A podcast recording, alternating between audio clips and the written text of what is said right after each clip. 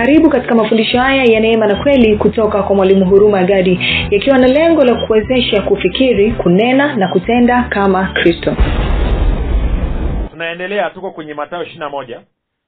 Sawa? Kwa hiyo bwana yesu amelaani mtini mtini umenyauka mara. Mstari wa ishiri na moja. Anasema yesu akajibu akawaambia amin nawaambia mkiwa na imani msipokuwa na shaka mtafanya si hilo la mtini tu lakini hata mkiuambia mlima huu ng'oka ukatupwe baharini litatendeka sasa bwana yesu anaanza kutuonyesha namna ambavyo tunaweza tukaingiza imani yetu kazini. Sawa? Lakini pia anatuonyesha kitu ambacho kinaweza kikazuia imani yetu isiingie kazini sawa? Sawa? Kwa hiyo anasema yesu akajibu akawambia ami nawambia mkiwa na imani msipokuwa na shaka. Kwa hiyo anasema kuna uwezekano ukawa na imani na shaka kwa wakati mmoja. Unaelewana? Imani na shaka kwa wakati mmoja. Nalipata eh? Eh? shaka ndio inayozuia watu wasichukue hatua ya imani. Na kama ambavyo tutaona baadaye shaka pia ndio inayosababisha watu waondoe imani yao kazini. Kwa hiyo shaka inaweza ikakuzuia usichukue hatua ya imani lakini pia shaka inaweza kusababisha nini ikazuia imani yako isikamilishe kazi. Na hili ndo watu linawaangusha kila siku bwana yesu asifiwe. Bwana yesu asifiwe. Tunaelewana? Ama tuelewane kwa anasema mkiwa na imani msipokuwa na shaka. Anasema mtafanya sio hilo la mtini tu lakini hata mkiuambia kwa anatuonyesha kuna njia mbili ambazo tunaweza tukaachilia imani. Tukamtuma mtumishi wetu anaitwa nani? Imani aende kazini. Njia ya kwanza ni kupitia action vitendo. Kwa mfano kama naamini alichokisema yesu kwamba utaweka mkono juu ya wagonjwa nao watapata nini? Afya. Nikikuta mgonjwa nitaweka nini? Mkono. Nikiweka mkono maana yake nini? Nimeachilia nini imani imeingia kazini. Kwa hiyo imani itafanya nini? Itaelekeza nguvu ya mungu ya uponyaji iliyoko wapi? Ndani mwangu iende ikalete nini? Afya sawa? Ama si sawa? Sawa si sawa?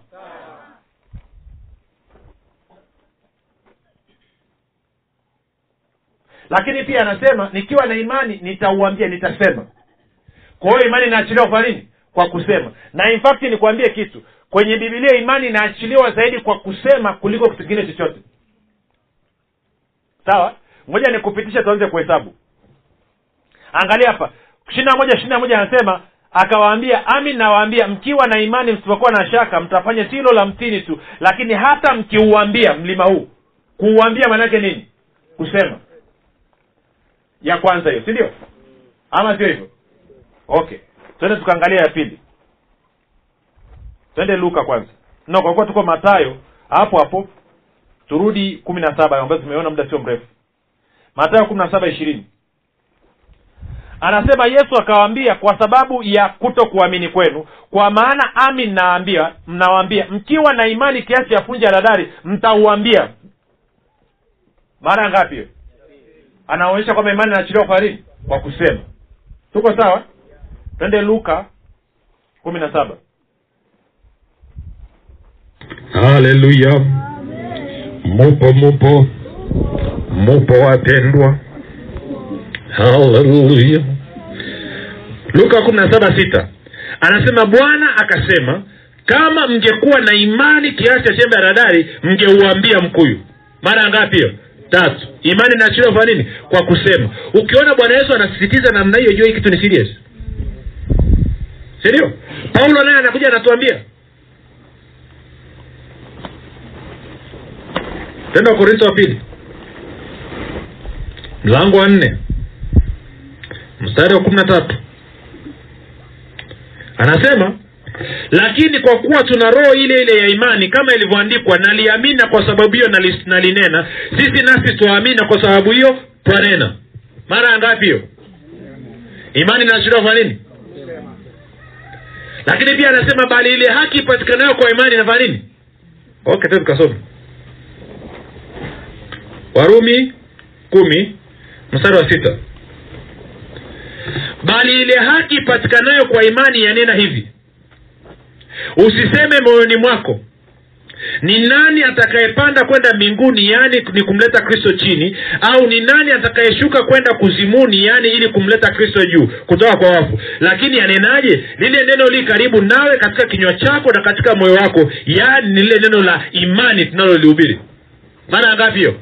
Tano. Kwa hiyo imani inaachiliwa kwa nini? Kwa kusema. Kwa hiyo unapata picha gani? Kila mara unapoongea unapozungumza unaachilia imani kuhusiana na kile ambacho unakiamini. Na kwa kuwa imani ni mtumishi wako haijalishi ulichokisema ni nini yenyewe inatekeleza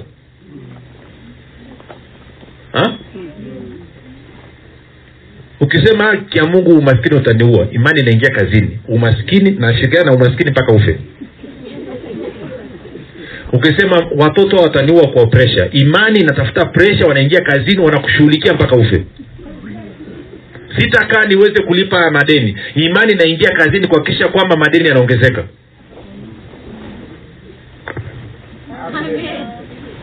Hebu mwangalie jirani yako. Mwambie unaona huko bize kwenye maisha yako. Maanake maisha yako anaonyesha yani imani umemtuma sana. Oh haleluya Ha? anasema unaamini kwa moyo kwa kuwa tuna roho ile ile ya imani. Naliamini na kwa sababu hiyo ndio maana ukiwa na hasira ukiwa una uchungu ukiwa na huzuni usifungue mdomo. Yaani kama uwezi tafuta kanga nguo t-shirt ng'ata. Mpaka hasira. Maanake ukifungua mdomo ukifyatua imani anaenda kazini.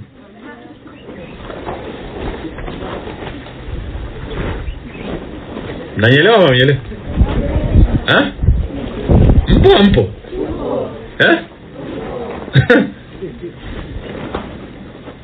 niwapeleke mali nikaonyeshe ni. Eh? ukaona ni wanachonga sana juu yangu achana nao. Si yani mnachojimaliza nacho ni midomo tu. Hii alafu kutana na mchungaji mtumishi sijui mnaita mtume sijui nabii nani jingajinga kama wewe basi ndo mnamalizana kabisa.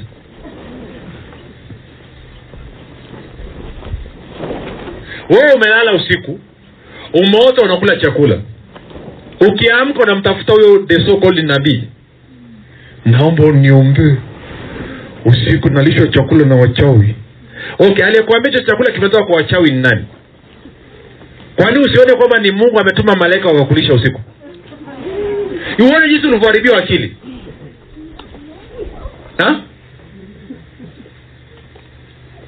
Mi huwa nakulaga na mbuzi. Kuku. No problem. Na hata kama ni mchawi amekuja kukulisha wala usikonde bwana yesu anasema hata mkila vitu vya kufisha haviwezi kuwadhuru. Kwa hiyo ukiamka asubuhi chukua mwiba hapo nje. Sikiliza ngoja nikusaidie. Ukiamka asubuhi chukua mwiba hapo nje. Simama anza kuchokonoa meno sema yani kuku za leo usiku zilikuwa bomba kwelikweli yani na kuhakikishia hawakulishi tena yani lakini ukiamka e, mtume nabii mchungaji zimelishwa nyama naomba uombe na mimi naomba toka kwa maneno yako usiku unaofuata wanaanza kukulisha. Lakini ukiamka wakachukua kamwiba kako hapo.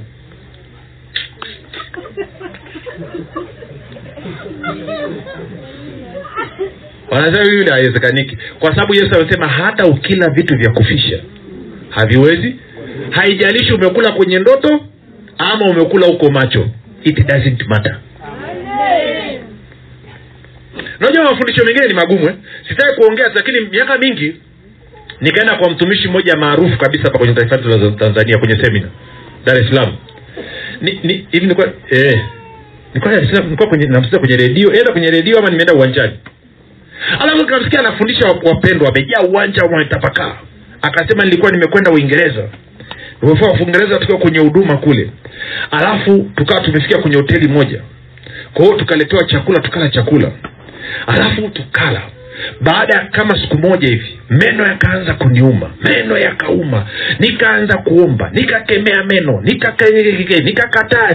Siku tatu nzima meno yananisumbua. Baadaye nikaingia kwenye maombi mbele za roho mtakatifu. Nikamuuliza kitu gani? Kuna shida gani? Akasema nyama ulizolishwa kwenye hoteli walikuwa wametolea matambiko. Kwa hiyo unatakiwa utubu. Anasema nikatubu meno akaacha kuuma. Uwanja mzima nikaa sasa baba kwa nini uliteseka siku zote hizo? Si ungeamini tu alichokisema yesu hata kile kitu cha kufisha kiwezi kuzuru. Si ukifikiri vibaya utaamini nini? Vibaya. Na ukiamini vibaya utatenda nini? Vibaya. Na utapata matokeo mabaya. Kwani usikubali tu alichosema yesu hata ni kila kitu cha kufisha akiwezi kudhuru yaani itakuonea mateso ya siku tatu nzima. Wewe ungependa hivi hiyo ya yesu ambayo hata ngoma haisogelei ama hiyo unateseka siku tatu alafu unaomba toba alafu ndo unapona? Eh? ipi unaona ni digito na hivi ni analog? Hmm? ana analog nia ya toba toba toba toba toba. Amini kilichokisema yesu. Ama yaani vitu ni very simple. Alafu tukisema watu wanachukia wanasema yaani umemkosoa nani? Na, nani kwa nimemkosoa na mimi nasema neno. Haleluya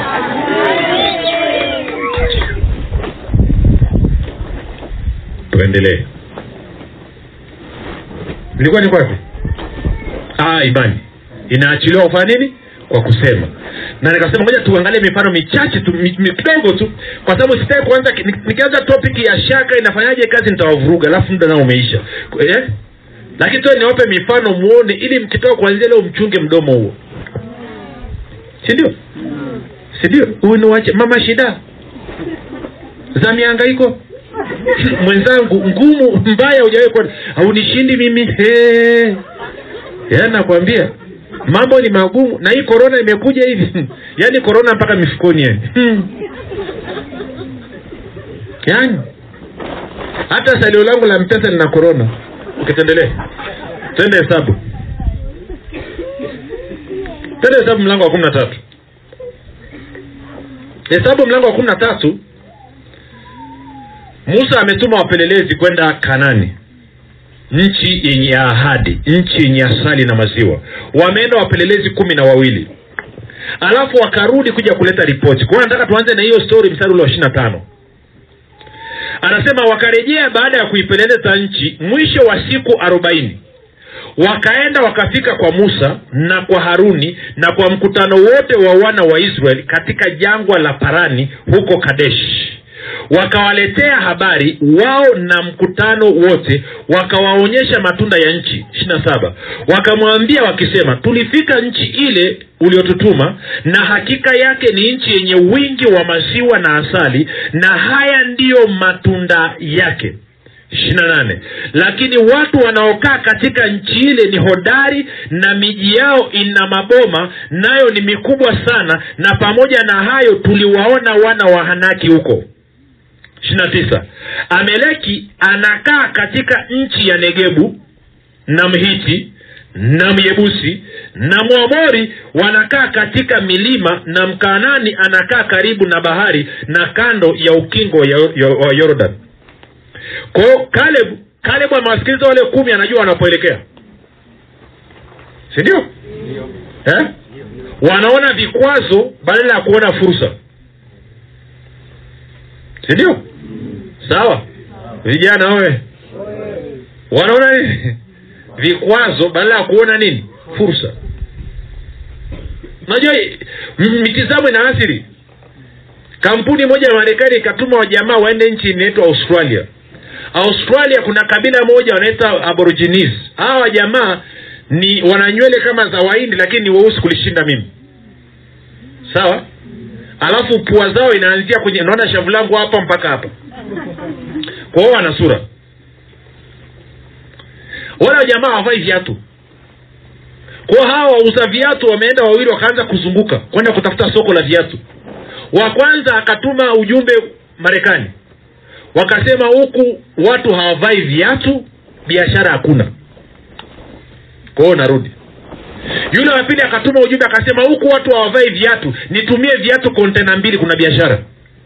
Okay, kesho taendelea Mnaelewa- ama mjaelewa chozungumza eh? eh? mmoja anasema kwa kuwa watu hawavai viatu biashara ya kuuza viatu haiwezekaniki kwa sababu watu hawavagi viatu. Mwingine anasema kwa kuwa watu hawavai viatu maanake soko ni kubwa mno. Mpaka niwavalishe viatu niwauzie viatu wote hawa kontena mbili nahitaji ya vi- ya viatu wewe ukiangalia unaonaje? Haya majamaa yameenda sema kweli nchi na asali na maziwa lakini kuna mijitu. Kuta zao zimefika mpaka mbinguni. Sindio sikiliza hii. Lakini watu wanaokaa katika nchi ile ni hodari na miji yao ina maboma nayo ni mikubwa sana na pamoja na hapo tuliona wana wa huko thelathini. Kaleb akawatuliza watu mbele ya musa akasema na tupande mara tukaitamalake ama tukaimiliki maana tunaweza kushinda bila shaka. Anasema hamna kitu hapo. Twende chap chap. Sikia jamaa zako. Bali wale watu waliopanda pamoja naye wakasema hatuwezi kupanda. Tupigane na watu hawa kwa maana wana nguvu kuliko sisi hatuwezi kufanya kazi hii kwa maana ni kubwa kutushinda sisi. Hii kazi ni kubwa kuliko uwezo wetu. Si ndio? Ama? Bwana yesu asifiwe. Ukituambia tujenge ya matofali ya mawe na simenti hatuwezi hatuna uwezo. Sisi ni masikini.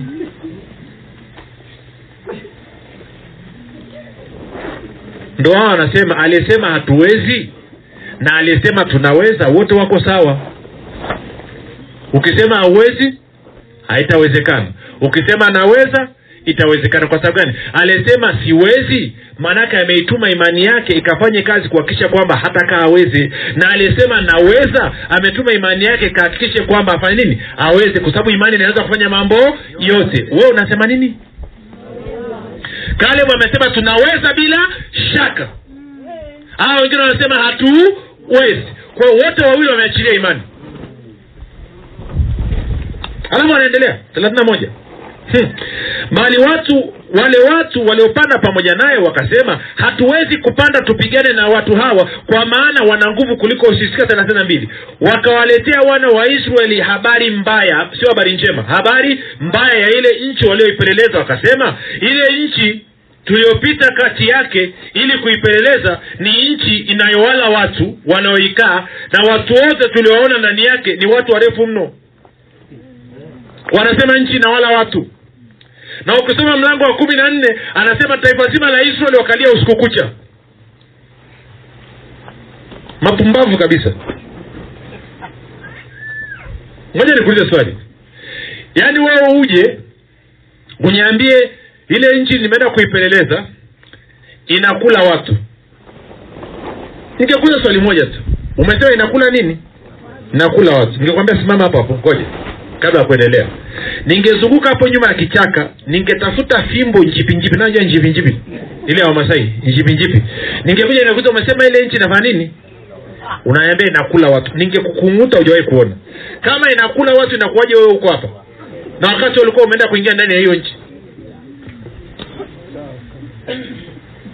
Wangapo wanaona waisraeli wako kama walokole. Walokole huwa hawatumia akili. Wakiingiziwa uvumi tu wote wanaanza kuzungumza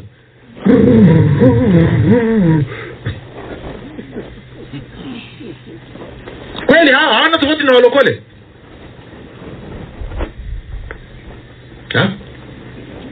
Ya si kila kwenye maredio umesikiza utumbo. Hapa tuko kwa nabii nabii sugu. Ehe, tuambie nini kimetokea? Mtumishi wa mungu mimi nilikuwa nafanya kazi kule kuzimu kwa hiyo sasa nilivyokuja hapa nilikuwa nimetumwa kuja kuloga. Kwa kweli hapa kuna nguvu kubwa sana za mungu nimeshikwa. Ehe, ukashikwa hapa. Ehe, mtumishi wa mungu yaani si kule kuzimu. Hawa watumishi wote unawaona hapa sisi tunawachezea wote. Kwanza ni wa- wanafanya kazi kule kuzimu. Yaani ni wewe tu. Kwao ni mimi tu ndo sifanyi kazi kuzimu. Eh, ndio mtumishi. Hallelujah! Alafu na washirika wake kwa kuwa ni wapumbavu na wajinga kama mtumishi nao wanashangilia. Wakina mama wanarusha makalio jetije na ushuzi juu. Wanashinda ngoja nikwambia niko serious. Wanashindwa kujua wakati huo huyu yuko kwa mtumishi sugu kuna mwingine naye yuko kwa mtumishi chaupele naye amekamatwa kutoka kuzimu naye anasema kwamba watumishi wengine wote pamoja na yule sugu ni wa kuzimu. Ila huyu chaupele peke yake ndo hatumwezi. Na wale wakoe kule yo, yo, yo, na ushuzi wakati huo huo unaenda kwa mwingine nao mtumishi ukurutu naye anasema amekamatwa wa kuzimu. Kwa hiyo wote wanachezewa. Kwa hiyo wote mnashangilia utumbo. Na watumia akili. Every day kila siku kwenye redio. Ndo utumbo ambao watumishi wanaeleza. Kwa hiyo ili kanisa nikiwa kwa hiyo mungu hapa "Eh, Mungu hapa umesikia? Mungu hapa anatisha. Leo nitauza mafuta ya upako shilingi laki mbili mbili utaona pumbafu kabisa. Wajinga ndio? Si. Hawatumii hata akili kidogo kujiuliza okay ukishasimama ukaponda tuendelee. Kwa hiyo tunarudi hapa. Hawa wanasema kwamba ile nchi inakula watu. Okay kaa inakula watu nyie mmekoja mmekuja? Mbona nyie hamkuliwa? Ama nyama yenu haina chumvi?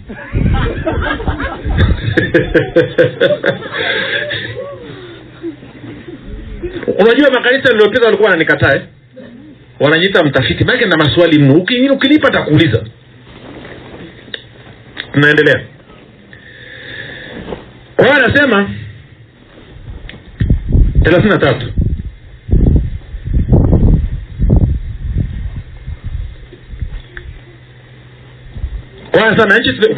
Na nchi tulioipeleleza ni nchi inayowala watu wanaoikaa na watu wote tuliowaona ndani yake ni watu warefu mno. Kwa hiyo nchi inakula watu wanaokaa ndani yake alafu wakaona watu. Hivi wangapi wanasikia eh, yaani watu ni warefu hawajaliwa. Yaani nchi inakula watu lakini wameona watu na wao wenyewe ni watu hawajaliwa wamerudi. Yaani wakapona ni ufugu tupu tu hapa?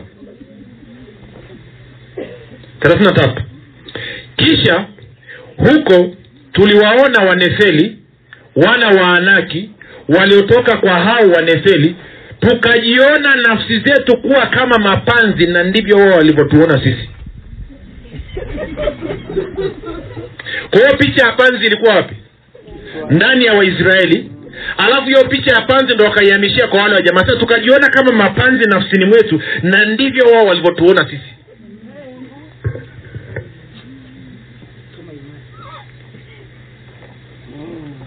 Sasa moja ni naumgaja tuka tunaangalia tukaona yesu alivyoenda nazareti akuweza kufanya miujiza mikubwa kwa sababu ya nini? Ya kutokuamini kwa wanazareti. Nakumbuka eh? musa hakuingia kanani kwa sababu ya nini? Ya kutokuamini. Wana wa israeli hakuingia kwa sababu ya nini? Ya kutokuamini. Na sisi tukiingia kwenye kutokuamini maanaake nini? Hatufaidi matunda ya yesu.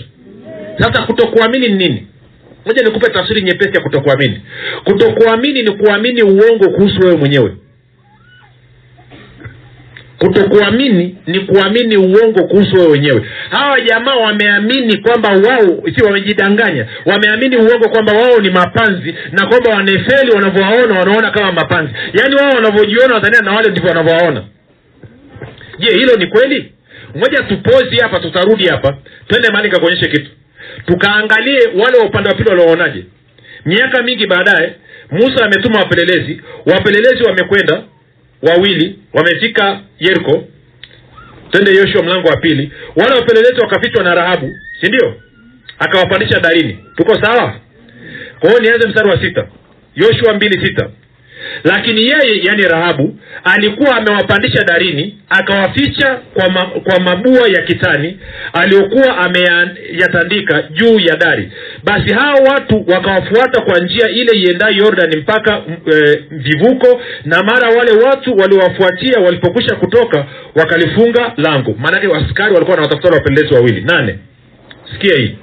Tena kabla hawajalala akawaendea juu darini yani rahabu tisa akawaambia wale wanaume mimi rahabu yanazungumza kahaba mimi najua ya kuwa bwana amewapa ninyi nchi hii. Na ya kuwa hofu imetuangukia mbele yenu na ya kuwa wenyeji wote wa nchi wameyeyuka mbele yenu. Maana tumesikia jinsi bwana alivyokausha maji ya bahari ya shamu mbele yenu hapo mlipotoka misri tena mambo hayo mliyoyatendea wafalme wawili wa waamori waliokuwa huko ng'ambo ya yordan yaani simoni na ogu mliowaangamiza kabisa na mara tuliposikia hayo mioyo yetu iliyeyuka wala haukusalia ujasiri wo, wote katika mtu awaye yote kwa sababu yenu kwa kuwa bwana mungu wenu yeye ndiye mungu katika mbingu na katika ha? Nchi chini. Anasema nini rahabu? Anasema kwamba sisi wana wa yeriko hawa watu walikuwa upande huu wa ng'ambo kwamba tulivyosikia wakati mnatoka misri mungu akakausha bahari mkawapiga wale wafalme wa amori hakuna mtu hata mmoja aliyesaliwa na nguvu wote tukaingiwa na hofu wote tukalegea hakuna aliyekuwa anathubutu kupigana. Haya mapumbavu ya kule akasemaje wanatuona kama mapanzi. kama mapanzi yaani hawa ndio maana walivyokuja kuvua wakati wanazunguka yeriko hakuna hata mmoja aliyekuwa anarusha mshale. Wote wanatetemeka yani wana wa israeli wamekuja na mungu wao. Sisi mungu tunakusha ule mungu alikausha bahari tuko naye. Yani wana kuzi lakini haya yalifanyaje? yakashindwa kuingia. Wao waliamini nini? Uongo kuhusu hao wenye turudi kwenye hesabu sasa kumi na nne. Tunamalizia. Tuone wanavyoachilia imani yao kumi na nne. Mstari wa kwanza. Anasema hivi. Mkutano wote wakapaza sauti zao wakalia. Watu wakatoka machozi usiku ule. Kisha wana wa israeli wote wakamnung'unikia musa na haruni. Mkutano wote wakamwambia ingekuwa ni heri kama tungalikufa katika nchi ya misri au ingekuwa heri kama tungalikufa katika jangwa hili. Kwao wanaachilia imani yao nini? Wafe sawa si sawa? Sawa si sawa? Sasa stori ni ndefu joshua anawatuliza watu hawamsikilizi. Angalia. Mwanzo mstari wa sita na yoshua mwana wa nuni na kalebu wana wa, mwana wa yefune waliokuwa miongoni mwao walioipeleleza nchi wakararua nguo zao wakanena na mkutano wote wa wana wa israeli wakasema nchi ile tuliyopita kati yake ili kuipeleleza ni nchi njema mno ya ajabu. Ikiwa bwana anatufurahia atatuingiza katika nchi hii atupe iwe yetu. Nayo ni nchi yenye wingi wa maziwa na asali. Stop niwaambieni kitu wapendwa. Hakuna hata siku moja kwenye hii biblia mtu yeyote aliyetumwa na mungu kufanya kazi ambaye alitumwa kufanya kazi nyepesi. Hmm? takupa mifano michache. Unaye nehemia ametumwa arudi yerusalemu kwenda kujenga ukuta. Hana hata shilingi. Sindio eh? Ukisema mungu amenipa maono maono gani? Ameniambia kwamba nitembee kwa mguu mpaka mamiri hajatoka kwa mungu hayo maono. Ni ya kwako. Siku zote mungu akiongea na wewe atazungumza kitu ambacho ni kikubwa kuliko uwezo wako ili ufanye nini? Ili umtegemee. Na ndo kosa ambalo nikizunguka kwa vijijini nakuta watu wanafanya kila siku. Bwana yesu asifiwe jana nilipata fursa kwenda kutembelea eneo lenu. Haleluya nikakuta mmetengeneza msingi sawasawa na saizi yenu. Haleluya na kwa maneo hamtaki mungu aingize mkono pale maanake nyie mna mudu. Oh haleluya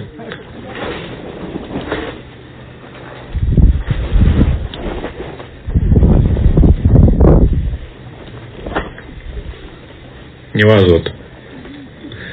Kwanza zani mungu akujua kuna mijitu huko upande wa pili. Wakati anawatoa misri. Anajua bila hiyo mijitu mikubwa wangekutaje mashamba mazuri? Wale mijitu mikubwa ilikuwa ni vibarua wao. Wamemaliza kazi ya kuandalia wakati wa kuondoka umefika. Kwa hiyo wenye, mashamba wamekuja wakaogopa kuingia. Sasa tisa. Anasema lakini msimwasi bwana wala msiwaogope wale wenyeji wa nchi maana wao ni chakula kwetu. Uvuli uliokuwa juu yao umeondolewa naye bwana yu pamoja nasi msiwaogope. Kumi lakini mkutano wote wakaamuru wapigwe kwa mawe. Ndipo utukufu wa bwana ukaonekana katika hema ya kukutania mbele ya wana wa israeli wote. Bwana akamuuliza musa je watu hawa watanidharau hata lini? Wasia, wasiniamini hata lini? Kwa hiyo kutokumwamini mungu nikufanya nini? Sema kutokumwamini mungu nikufanya nini? Hmm? Anaendelea anasema nijapokuwa nimefanya ishara hizo zote kati yao nitawapiga kwa tauni na kuwaondolea urithi wao nami sasa nataka tuende mbele mstari wa ngapi nitafute?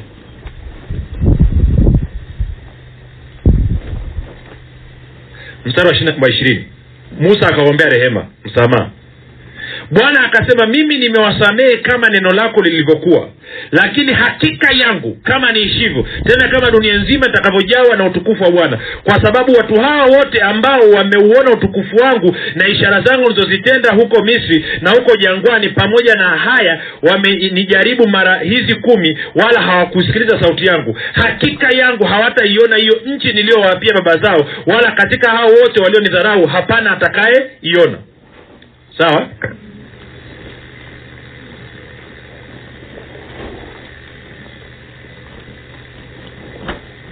mstari wa ishirina saba. Ama ishirina sita. Kisha bwana akanena na musa na haruni na kuwaambia je nichukuane na mkutano mwovu huu unung'unikao hata lini? Sikia hapa. Nimesikia manung'uniko ya wana wa israeli waninung'unikiao.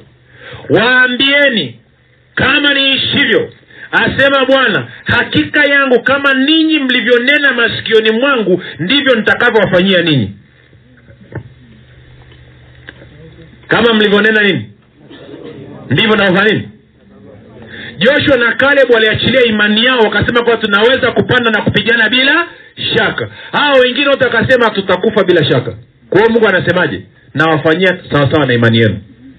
Sindio na kadiri ya nini? Na imani ya wale kumi walisemaje? Watakufa. Na wale wawili walisemaje? Hmm?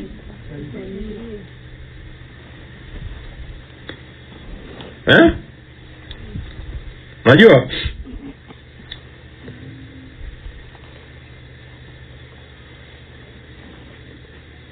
angalia mstari wa thelathini na tano. Mimi bwana nimekwisha nena. Hakika yangu ndilo nitakalokutenda mkutano mwovu huu wote. Waliokusanyika juu yangu wataangamia katika nyika hii nako ndiko watakako kufa walisemaje? Bora tukafia wapi? Misri ama tukafia wapi? Jangwani. Kwao walichagua waliambia mungu tumechagua kati ya kurudi kwenda kufa misri na kufia wapi? Misri mbali sana. Kwa nini nipate hasara? Mungu sasa tunamaliza mchezo hapa hapa nyikani hmm? kisha hao watu ambao musa aliwatuma waipeleleze nchi waliorudi na kufanya mkutano wote wa mnu, kumnung'unikia kwa walivyoleta habari mbaya juu ya nchi. Watu hao walioleta habari mbaya ya nchi wakafa kwa tauni mbele ya bwana. Lakini yoshua mwana wa nuni na kalebu mwana wa yefune wakabaki hai miongoni mwa wale watu waliokwenda kuipeleleza nchi. Kwao kumi wakakatika pale pale. Wawili wakabakia hai. Mgeukea jirani yako muulize imani yako unaiachilia kwenye nini? Kwenye uzima baraka na mema au kwenye mauti laana na mabaya.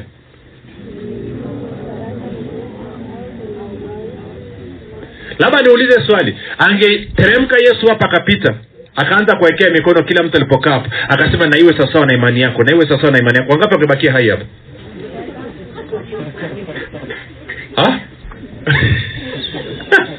Aanze kupita taseme na iwe sawasawa na imani yako na iwe sawasawa na imani yako na iwe sawasawa na imani yako bwana yesu asifiwe. Bwana yesu asifiwe. Kwa hiyo anasema mkiwa na imani utafanya nini? Utasema. Hebu sema ni ukiwa na imani utasema. Na mimi nikiwa na imani nitasema.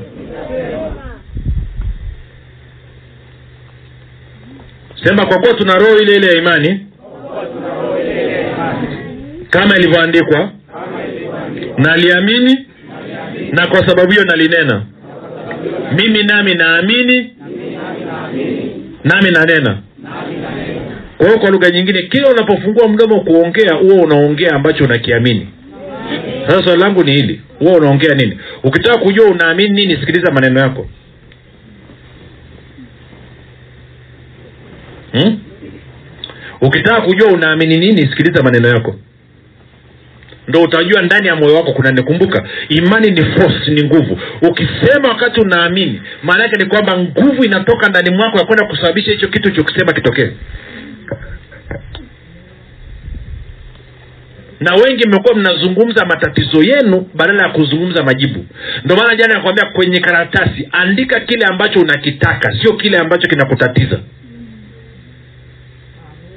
andika kwamba naamini nimepokea uponyaji ama afya. Naamini nimepokea ustawi. Naamini nimepokea furaha. Naamini nimepokea amani kwenye ndoa yangu. Naamini mwanangu ameokoka. Naamini mme wangu ameokoka. Si andika kile ambacho unakitaka. Usiandike kile ambacho kinakutatiza. Maanake ukiandika kwamba mme wangu ni mlevi ndo kwenye karatasi.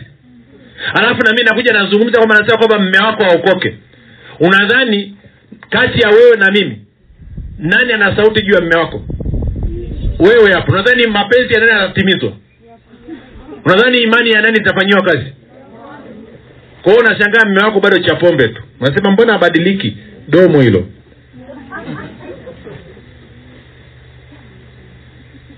Bwana yesu akasema yale utakayosema ndio atakakuwa ya nani? Ya kwako. Kwa nini? Kwa sababu kila unavyosema unaachilia nini? Imani bwana yesu asifiwe. Bwana yesu asifiwe. Mpo ampo? Inaeleweka eleweki inakuja kuja ikuji hata fikiria umeachiliaga imani juu ya imani juu ya imani. Kila ukifyatua mdomo yani huu maskini tutakufa nao tu. Huu maskini tutakufa nao tu. Baba yangu alikuwa maskini. Babu yangu alikuwa maskini. Na sisi wenyewe ni umaskini. Yaani umaskini ni wakote tu. Lazima alafu unakuja unataka ufyatue mdomo tu siku moja ibadilike bwana yesu asiwe unajua wakristo wanazungumza vibaya kweli. Ndio maana alikwambia mwinjilisti naandika kitabu. Tunakimalizia kinatoka tarehe moja. Kinaitwa nguvu ya ukiri. Tunataka tusaidie wakristo wabadilishe namna wanavyoongea.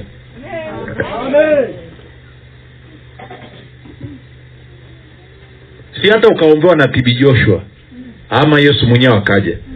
Akiachilia lile lipawa la mungu lile lipawa linaingizwa kazini na imani. Imani ya nani ya kwako. Na imani yako unaachilia kufanya nini? Kwa kusema. Wewe unasema nini kuhusu uponyaji wako? Nimeenda kwa mtumishi tb joshua amenyekea mkono lakini bado naumwa.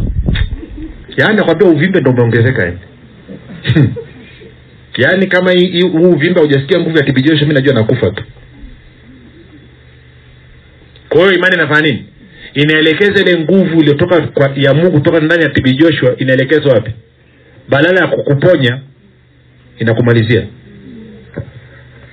Bibilia inasema atukuzwe mungu awezaye kufanya mambo ya ajabu mno kuliko tuyaombayo ama tunayoyafikiri kwa kadiri ya nguvu ya mungu inayotenda kazi wapi ibilisi ana, ana nguvu ya kukuzuru. Anajua kwamba kuna nguvu ya ufufuo iko ndani mwako. Anachofanya ni kucheza na akili yako na kusababisha uzungumze maneno ambayo yataachilia imani na kuelekeza hiyo nguvu kukuangamiza. Ndo maana maneno mabaya ya mtu aliyeokoka yana nguvu kuliko maneno mabaya ya mtu ambaye hajaokoka watu waliokoka kila siku wanasema sisi tuliokoka ni maskini ni duni hatufanikiwi. Lakini watu wa duniani wanafanikiwa wame, maisha yao ni mazuri. Kwa hiyo wanajilaani wao wanabariki watu wa duniani. Kwa hiyo watu wa duniani wanastawi na kufanikiwa kwa imani za watu waliokoka.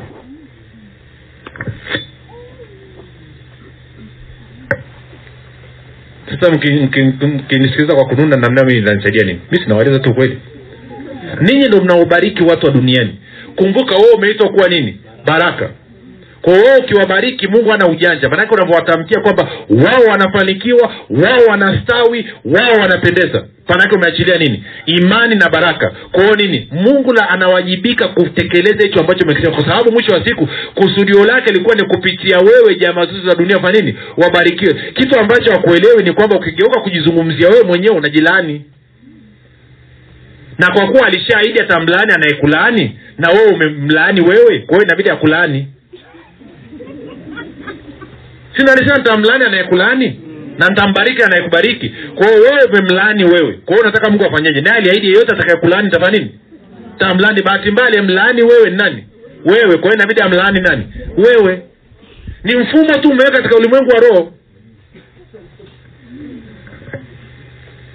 kwani unadhania kwenye akili yako kwamba mungu amekaa sana anasema nambariki yule mm, namlaani. No, ametengeneza mfumo kama vile wa shamba. Yeyote atakayechukua mbegu kwenda shambani akapanda zitafanya nini? Zitaota. Kwao ametengeneza mfumo. Kwamba wewe ukishazaliwa mara ya pili yeyote atakayekubariki mungu atafanya nini? Atambariki. Kwao wewe ukianza kujibariki mungu anafanya nini? Anakubariki. Yeyote atakayekulaani tafanya nini? Ntamlaani kwao wewe ukianza kujilaani mungu anafanya nini? Sisi ndo imetengenezwa inafanya kazi automatically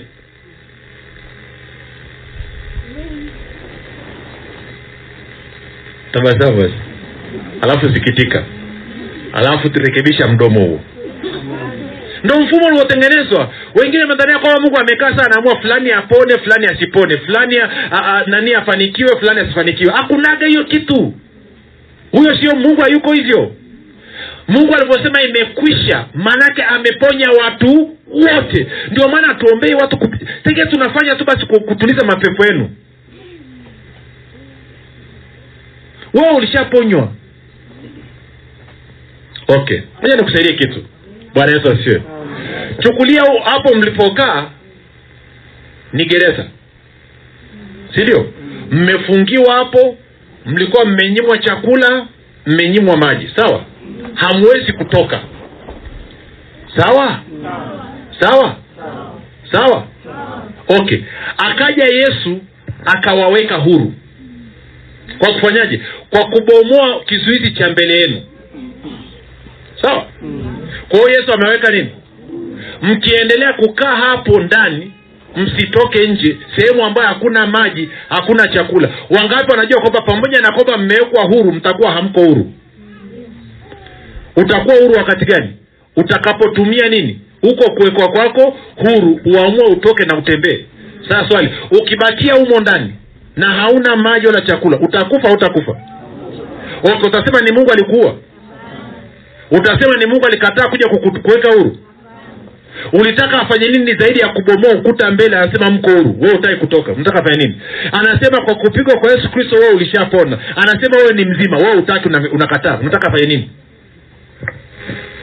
Nisaidie tu unataka afanye nini? Eh? anasema umebarikiwa kwa baraka ngapi? Zote na kwa maneno wewe nini tajiri wewe hutaki. Unataka afanye nini? Ukikubali kuwa ni tajiri utajiri utaanza kudhirishwa na hiyo imani katika damu na maadamu unakataa utabakia kuua katika ulimwengu wa roho.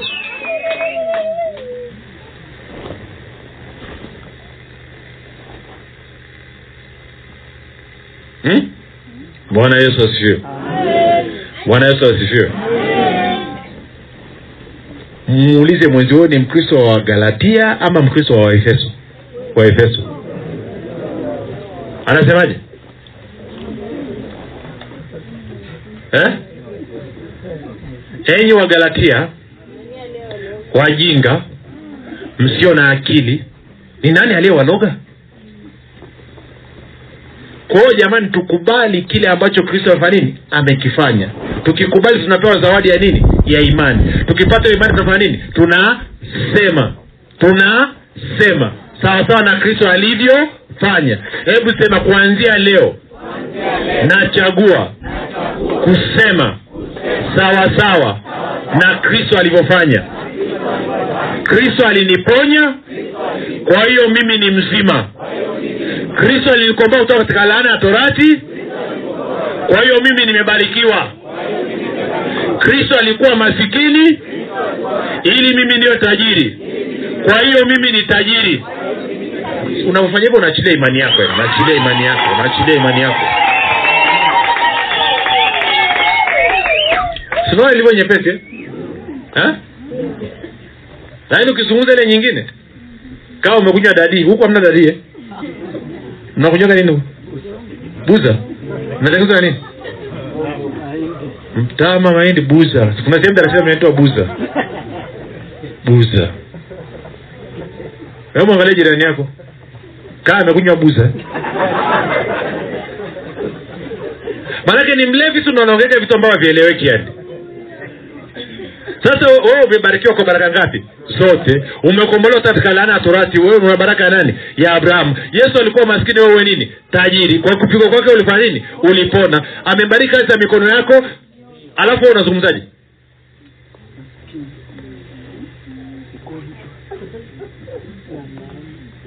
Mimi niliye maskini na dhaifu na kuzaliwa katika hali ya dhambi. Wanaachilia nini? Wanaachilia nini? Wanaachilia imani. Na ndio maana karibu kila jumapili kuna nini? Tanzia.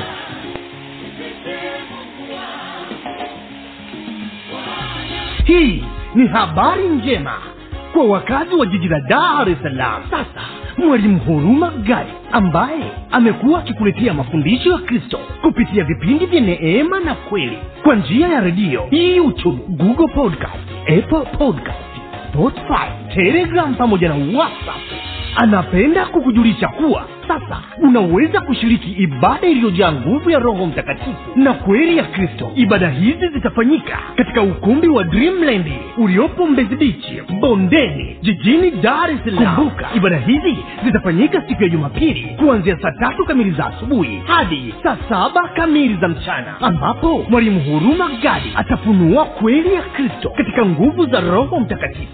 Wagonjwa watahudumiwa na kupokea uponyaji wenye vifungo watafunguliwa na kuwekwa huru. Na kwa siku za jumatano ni ibada ya ushirika mtakatifu pamoja na maombezi itakayoanza saa kumi na moja za jioni hadi hadi saa moja na dakika thelathini ibada hizi zitafanyika katika ukumbi wa dreamland uliopo mbezi bichi bondeni jijini dar es salaam. Au kwa mawasiliano zaidi piga simu nambari sifuri saba sitini na nne mia tano mia mbili arobaini na mbili au sifuri saba nane tisa mia tano mia mbili arobaini na mbili au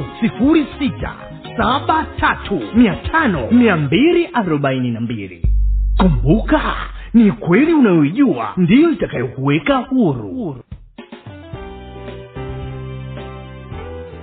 Umekuwa ukisikiliza mafundisho ya neema na kweli kutoka kwa mwalimu huruma gadi. Kama una ushuhuda ama maswali ama unahitaji kuombewa tupigie simu namba 7645242 au 6735242 au tuandikie barua pepe info at neema na kweli org